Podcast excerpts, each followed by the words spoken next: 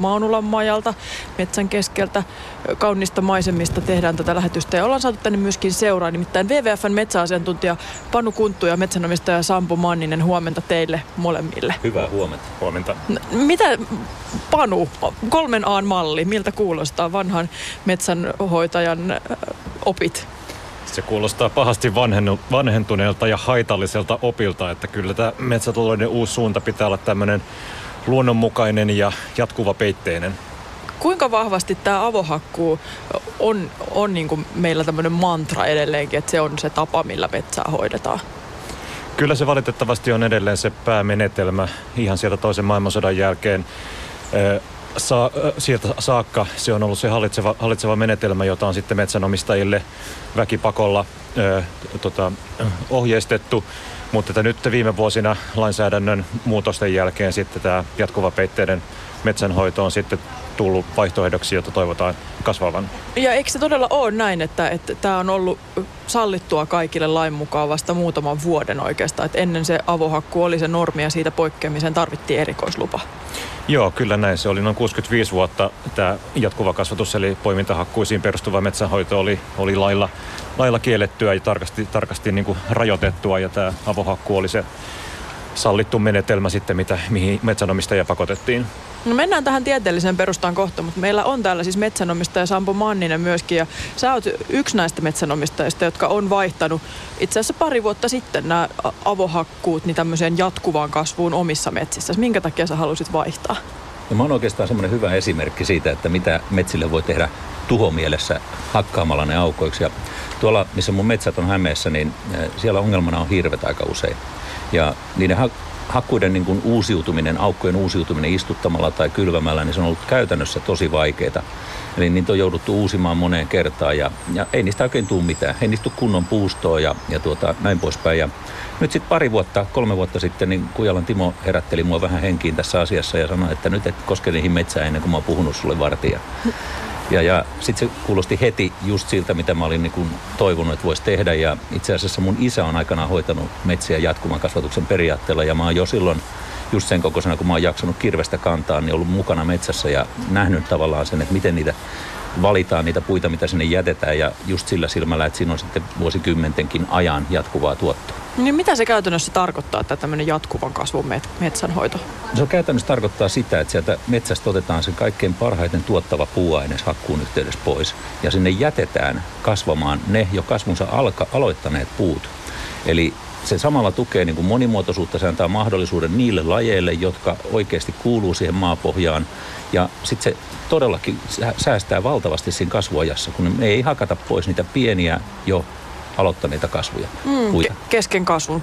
Ku- niin. Paksuimmat tukit vaan Paksu, Paksuimmat tukit otetaan pois. Ja tota, esimerkiksi mun hakkuussa nyt, mikä tehtiin pari vuotta sitten, niin siinä hakkuun tukkiprosentti oli 82 prosenttia. Eli se kertoo jo tosi paljon, että mitä sieltä otetaan pois. No, no mitä on tapahtunut? Tietystikin raha kiinnostaa, kun puhutaan metsänhoidosta ja se on monille sijoitus se metsä, niin varmaan sullekin. Mitä, tapahtunut, mitä on tapahtunut tuotoille? No tässähän on se kertakohtainen hakkuutuotto on vähän pienempi sillä kertaa, kun sieltä ei oteta sitä kaikkea pois. Mutta sitten kun muistetaan se, että niitä hakkuita voidaan tehdä jopa 15-20 vuoden välein, niin se kokonaistuotto on selkeästi parempi. Mm. Ja totta kai siinä on oleellinen merkitys sillä, että missä vaiheessa esimerkiksi puu kaadetaan sieltä pois. Että jos sä ajattelet 10 senttiä paksua runkoa, niin sen arvo on ehkä euro. Ja sitten kun sä annat sen kasvaa 25 senttiin, 30 senttiin, niin se onkin jo sitten kympeissä se hinta. Eli useita kymmeniä euroja.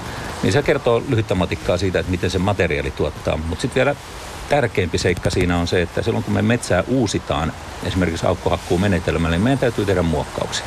Meidän täytyy tehdä istutuksia tai kylvöjä. Ja nämä kaikki ylimääräiset hoitotoimenpiteet jää veksi.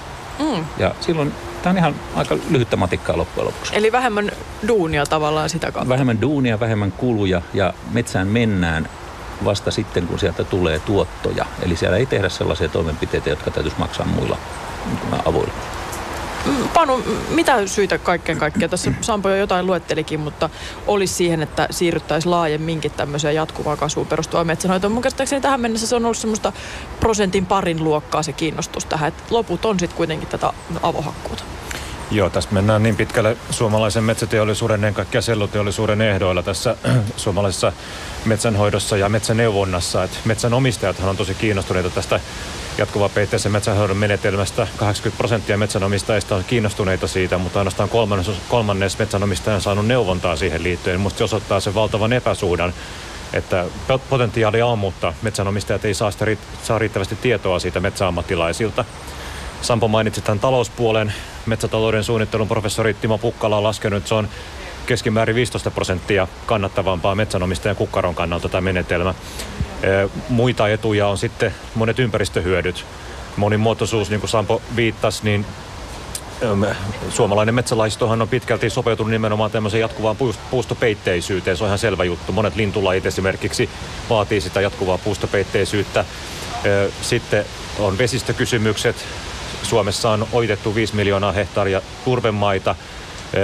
Jos siellä tehdään metsänkäsittelyä, avohakkuuta, niin sitten täytyy ojittaa, mutta että jatkuva kasvatuksen menetelmä turvemailla poistaa sen kunnostusojituksen tarpeen ja suojelee vesistöjä, ravinne- ja kiintoainepäästöiltä.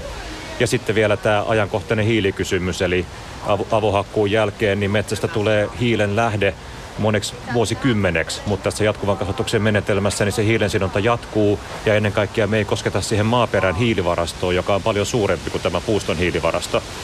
Tässä on monia ympäristön kannalta tosi tärkeitä näkökulmia. Meidän WhatsApp-luurimme 0401638586 on tullut Tervolan suunnalta kysymystä. Siellä on metsähoitotöitä tekevä ihminen, joka kuuntelee tätä lähetystä parhaillaan, niin hän pohti, että eikö se hiilinielu ole parempaa kasvavassa vetsässä? Korjatkaa, jos olen väärässä. Mitäs tähän sanotaan? Joo, myös vanhoissa metsissä ne on edelleen hiilinieluja. Totta kai se hidastuu ajanoloon, mutta myös vanhat metsät on hiilinieluja, eli niihin sitoutuu enemmän hiiltä kuin niistä, niistä tuota poistuu. Et, ö, nuoren metsän tämä kasvu on, se on voimakkaan kasvun aika ja se hiilinielu on voimakas silloin, mutta kun puustoa on paljon ja sitä on jatkuvasti, niin se on, se on hiilitaseen kannalta paljon parempi. Ja hän jatkaa kysyen, että mitä vaikutuksellisia eroja on hoidetun taimikon hoito, harmennus ja hoitamattoman metsän välillä näin niin kuin hiilinielun kannalta. Osaatko siihen vastata? Joo, mä oikeastaan niin toistaisin tämän jatkuvan kasvatuksen idean siinä, että, että se hiilen sidonta jatkuu siellä, vaikka metsää käsitellään. Eli Eli, eli tota, ja se maaperän, maaperän hiilivarasto, joka on paljon suurempi kuin puustossa oleva hiilivarasto, niin, niin se säilyy. Me ei kosketa siihen, että tämä on tosi tärkeä tilanne, kun meidän pitää ilmastonmuutosta torjua nyt eikä, eikä vasta tulevaisuudessa, niin, niin nämä on tärkeitä toimia siinä. No yksi perusteita, mitä mä löysin sille, että minkä takia nämä avohakkuut on, on hyödyllisiä, niin sitä on perusteltu muun muassa sillä, että tämmöisen uuden puuston syntyminen on tärkeä elinympäristö monille laje, lajeille, siis perhosille, hyönteisille, putkilokasveille, tämän tyyppisille lajeille. Että et kun metsä uudistuu, niin sitä kautta sit niinku uudet lajit löytää paikalle. Miten tärkeä perustelu tämä nyt sitten on? No se nyt on ehkä semmoista metsäteollisuuden propagandaa siinä mielessä, että yksikään laji ei ole Suomessa riippuvainen avohakkuista. Eli ne on semmoisia, osa on ihan semmoisia joka paikan lajeja, mitkä avohakkuilla kasvaa, niin kuin maitohorsma tai vadelma, ettei ne, ne pärjää Suomessa muutenkin. Että kyllä niin kuin vanhan metsän lajit täällä on hätää kärsimässä. Uhanalaisista lajeista kolmannessa vanhan metsän lajeja. Ja kyllä mä sanoisin ainakin oman hakkuun kohdalta silleen, että siellä on heti hakkuun jälkeen säilynyt ihan samalla lailla metsäkanalintukannat, siellä on säilynyt kaikki muu lajisto, pieneläimet. Ja näinhän ei todellakaan tapahdu silloin, jos siihen tulee aukko tilalle. Että et kyllä tämä on niin kuin hyvin konkreettinen asia, että se eliöstö säilyy siellä sellaisena kuin sille paikalle sopii. Niin, tästä on jonkun verran puhuttu, että sitten taas jotkut lajit tietysti väistyy sieltä, kun avohakkuu tulee tilalle. Esimerkiksi kuukkeli on tämmöinen lintulaji. Joo, siis tämä suomalainen metsäluonto on, se uhanalaistuminen johtuu nimenomaan tästä avohakkuu metsätaloudesta. Suomessa on yli 800 uhanalaista metsälajia ja suurimman osan sy- syy, uhanalaisuuden syy on tämä avohakkuihin perustuva metsätalous. Eli kyllä meidän, meidän on pakko kääntää tätä suuntaa nopeasti. Hmm. Mutta niin kuin tässä on ollut puhettakin, puheen aamun vieraana siis eh, luonnonsuojelujärjestö WWF metsäasiantuntija Panu Kunttu ja sekä metsäomistaja Sampo Manninen, niin ollut puhetta siitä, että, että tämä usko avohakkuisiin on ollut vahva, on sitä edelleenkin. Kritiikkiä on paljon ja, ja myöskin vaikuttanut siihen, että minkä verran tutkimusta tästä on tehty, näistä erilaisista tavoista hoitaa metsää vai mitä?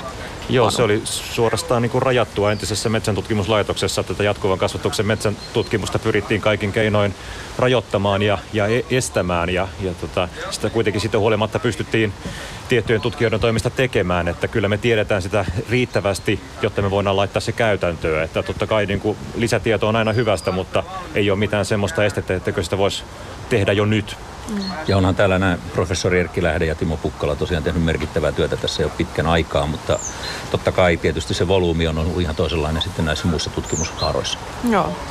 Öm, tää tota, tuossa senkin jo mainitsin, että prosentin parin luokkaa vähän riippuen mistä, missä osassa maata liikutaan, niin on ollut tämä kiinnostus tai siirtyminen tähän jatkuvan kasvun periaatteeseen metsänhoidossa. Niin mistä näin pieni luku kertoo?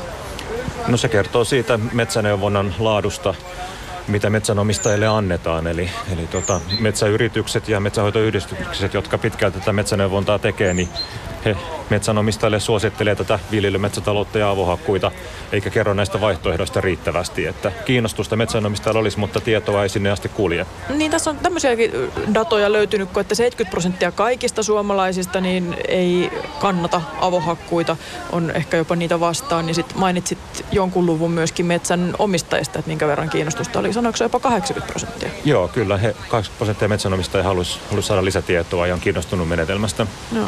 Nyt täytyy muistaa se, että tämähän on ö, tavallaan lailliseksi tullut vasta muutamia vuosia sitten. Että tässä menee aika pitkän aikaa ja tämäkin tilanne on itse asiassa hyvin tärkeä siihen, että me saadaan tätä sanaa menee eteenpäin.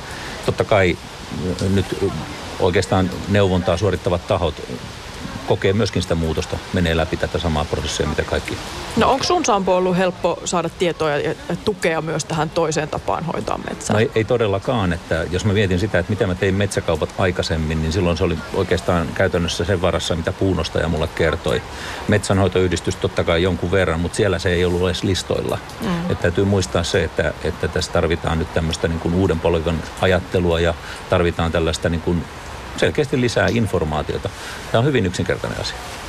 Tämä jatkuva kasvatuksen periaate ja käytännöt kiinnostavat todella paljon. Täällä on jatkuvasti viestejä. Ihminen, joka kirjoitti meidän WhatsAppiin kysymyksen, että miten jatkuva kasvatus toimii mäntymetsässä, eli kuivilla kankailla, niin osaatteko vastata hänelle tähän kysymykseen?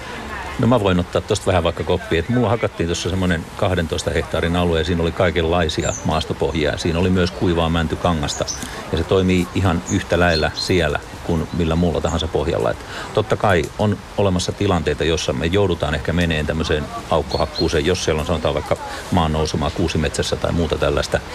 Silloin se saattaa olla viisas vaihtoehto, että tehdään sinne pieni aukko, mutta niitäkään ei tarvitse tehdä isommiksi kuin mitä se tilanne vaatii. Ja silloin me pystytään noudattamaan isommassa kuvassa edelleen sitä jatkuvan kasvatuksen periaatetta. Mm.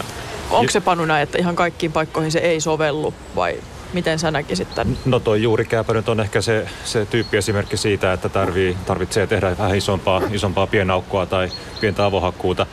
Mutta että kasu, kasu, kasvupaikkatyypeille, on se sitten männikkö tai kuusikko, niin niille on omat tapansa toteuttaa tätä jatkuvapeitteistä metsänhoitoa. Kuusikoissa se on tämmöinen poimintahakku, eri rakenteiskasvatus ja männiköissä se on tämmöinen ylis, ylispuukasvatus, eli tämmöinen niin tiheä siemenpuuasento. Metsä toki uudistuu, taimettuu paremmin, jos se on, on harvempi näissä männiköissä, että, että se tavallaan tulee ottaa huomioon, mutta jokainen kohde on vähän omanlaisensa, niin se suunnitelma tehdään sitten aina kullekin kohteelle. Nyt on pakko sanoa, että täältä kuuluu tämmöisiä ääniä ympäristöstä. Metsää siis käytetään. Tämä on aktiivinen ihmisten ulkoilupaikka ja niin myös koululaisten. Täällä on nimittäin alkamassa ilmeisesti koululaisten liikuntatuntia painuvat tonne metsään kartat käsissään. Vanha kunnon suunnistus edelleenkin voimissaan. Mutta niin, Panu. No sen verran jatkaisin vielä tästä, että myös aikanaan viljelyt, nykyään niin kuin tasaikäiset nuorehkot tai, tai varttuneemmat kasvatusmetsät on mahdollista ottaa jatkuvan kasvatuksen piiriin. Eli toki, toki se ottaa aikansa ja siellä pitää tehdä useita tämmöisiä niin kuin poimintahakkuita, jotta sinne rupeaa syntymään luontaista taimiaineesta. Mutta itse on ollut mukana semmoisessa kohteissa, missä on nimenomaan hakattu tämmöistä tasaikäistä metsää, koska metsänomistaja on halunnut, että se, sitä ei tehdä paljaaksi. Mm. Ja niin, munkin kohdalla oli, siellä oli alue, jossa oli jo tehty valmistelu ja päätehakkuuta varten ja silti siirryttiin tähän jatkuvan kasvatuksen menetelmään. No niin kuin tässä on puhuttu, niin muutos on ollut kuitenkin hidasta ja sä jo mainitsit tuossa Panu WWFn teettämästä kyselystä tietoja joiden mukaan siis aika iso osa porukasta, vain noin joka toinen metsänomistaja sanoi, että metsäammattilainen oli kysynyt neuvonnan yhteydessä, että minkälaisia päämääriä hänellä on metsän suhteen ja myöskin pohtineet sitten näitä vaihtoehtoisia tapoja Joo, musta käsitellä on, metsää. Joo, se on musta tosi huolestuttava tulos kyllä, että jos ainoastaan puolelta metsänomistajista kysytään sen neuvontasuhteen alussa, että mitä sä tavoittelet, mikä on sun päämäärä tälle. Että tuntuu, että metsän ammattilaiset on sitten pitkälle mennyt vaan, että on yksi konsepti ja sitä pistetään joka paikkaan. Että kyllä tämä pitäisi olla paljon yksilöllisempää. Niin, tässä on kysymys myös arvoista, että mitä me oikeasti halutaan, että metsä tekee. Ja nyt mä oikeastaan haastasin meidät miettimään, että ensinnäkin mitä meidän pitää metsästä saada irti muun sen puun lisäksi. Ne terveysvaikutukset, mitä se pystyy tarjoamaan ja kaikki nämä muut materiaalit, mitä sieltä voidaan tuottaa totta kai ympäristön nämä luontoarvot, että ne säilyy ennallaan, ne on tärkeitä, mutta nämä kaikki pitäisi itse asiassa laittaa siihen tasekirjaan mukaan ja miettiä sitä metsän arvoa siitä kulmasta, että okei, että mitä tämä tuottaa. Tämä taloudellinen puoli on mun mielestä aika selkeä. Se on niin kuin no-braineri, että siinä kannattaa toimia jatkuvan kasvatuksen periaatteella. Mutta sitten kun me laitetaan nämä kaikki muut arvot, niin me pystytään muuttamaan koko Suomen metsäfilosofia vähän toisen näköiseksi ei ulkomaalaiset ajattele suomalaista metsää sen takia, että mitä se tuottaa lankkua. Tai mitä se tuottaa seuvua, vaan ne ajattelee sen ihan muilla arvoilla. Ja nyt meidän täytyisi olla sen verran rohkeita tässä kohtaa, että me pistetään nämä kaikki oikeasti siihen pöydälle näkyviin ja päätetään, että okei, tehdään tämä asia ihan toisesta näkövinkkelistä ja silti taloudellisesti kannattavasti. Jotkut on puhunut siitä, että on ollut vaikea saada puita myydyksi, koska metsäyhtiöt on vähän nikotellut sen suhteen, että on, on ollut tämmöistä erityyppistä tapaa hoitaa metsää. Joo, ja kyllähän mä muistan, tästä on nyt vähän reilu pari vuotta aikaa, kun tämä mun hakku tehtiin ja silloin ostajat hinnoitteli sen puutavaran niin kuin halvempaan hintaan kuin se, että mitä mä olisin saanut päätehakkuun menetelmällä siitä. Päätehakku siis sama kuin avohakku. avohakku joo. Ja tota, siinä oli useiden eurojen hintaero, mutta nyt se hintaero on jo kaventunut. Et sitä mukaan, kun me aletaan ymmärtää, että okei, tämä on menetelmänä yhtä validi, ja tähän kannattavuuteen ja hinnoitteluun vaikuttaa oleellisesti se mielikuva siitä, että kuinka nopeita se metsä on hakata. Ja oletus on aina ollut, että jatkuvan kasvatuksen menetelmä on hitaampaa tuottaa sitä kuutiosia tulos, mutta sehän on itse asiassa päinvastoin. Että motokuski sanoi hyvin osoittavasti mun mielestä tuon mun hakkuun kohdalla, että tämä on itse asiassa helkkarin paljon helpompaa tehdä kuin huono avohakku. Ja se kertoo tosi paljon siitä, että mikä se muutos siellä on oikeasti menossa. No Panu, mistä voi lähteä liikkeelle ja Sampo myös? Mistä kannattaa lähteä liikkeelle, jos nyt kuunteli tätä ja kiinnostui tästä kaikesta, mitä sanoitte äsken? Joo, Suomessa on useita yrityksiä, jotka on erikoistunut tähän jatkuvaan kasvatuksen metsänhoitoon, että heiltä voi kysyä metsäneuvontaa tai sitten voi haastaa omaa nykyistä metsäneuvojaansa sitten tämän jatkuvan kasvatuksen metsän, metsäneuvonnan niin kuin saamiseksi, että kyllä, kyllä niin kuin tietoa saa, kun, kun sitä osaa, osaa lähteä etsimään. Juuri näin, että kyllä nämä, niin kuin mullekin, niin Kujalan Timo arvometsästä niin herätti mut henkiin tässä asiassa niin sanotusti ja, ja tota, Google vaan ja katsoin, mitä sieltä löytyy. Kiitoksia, kun ehditte vierailemaan. Tärkeä aihe puheen aamussa. Luonnonsuojelujärjestö WWFn metsäasiantuntija Panu Kunttu ja metsänomistaja Sampo Manninen. Kiitos. Kiitos.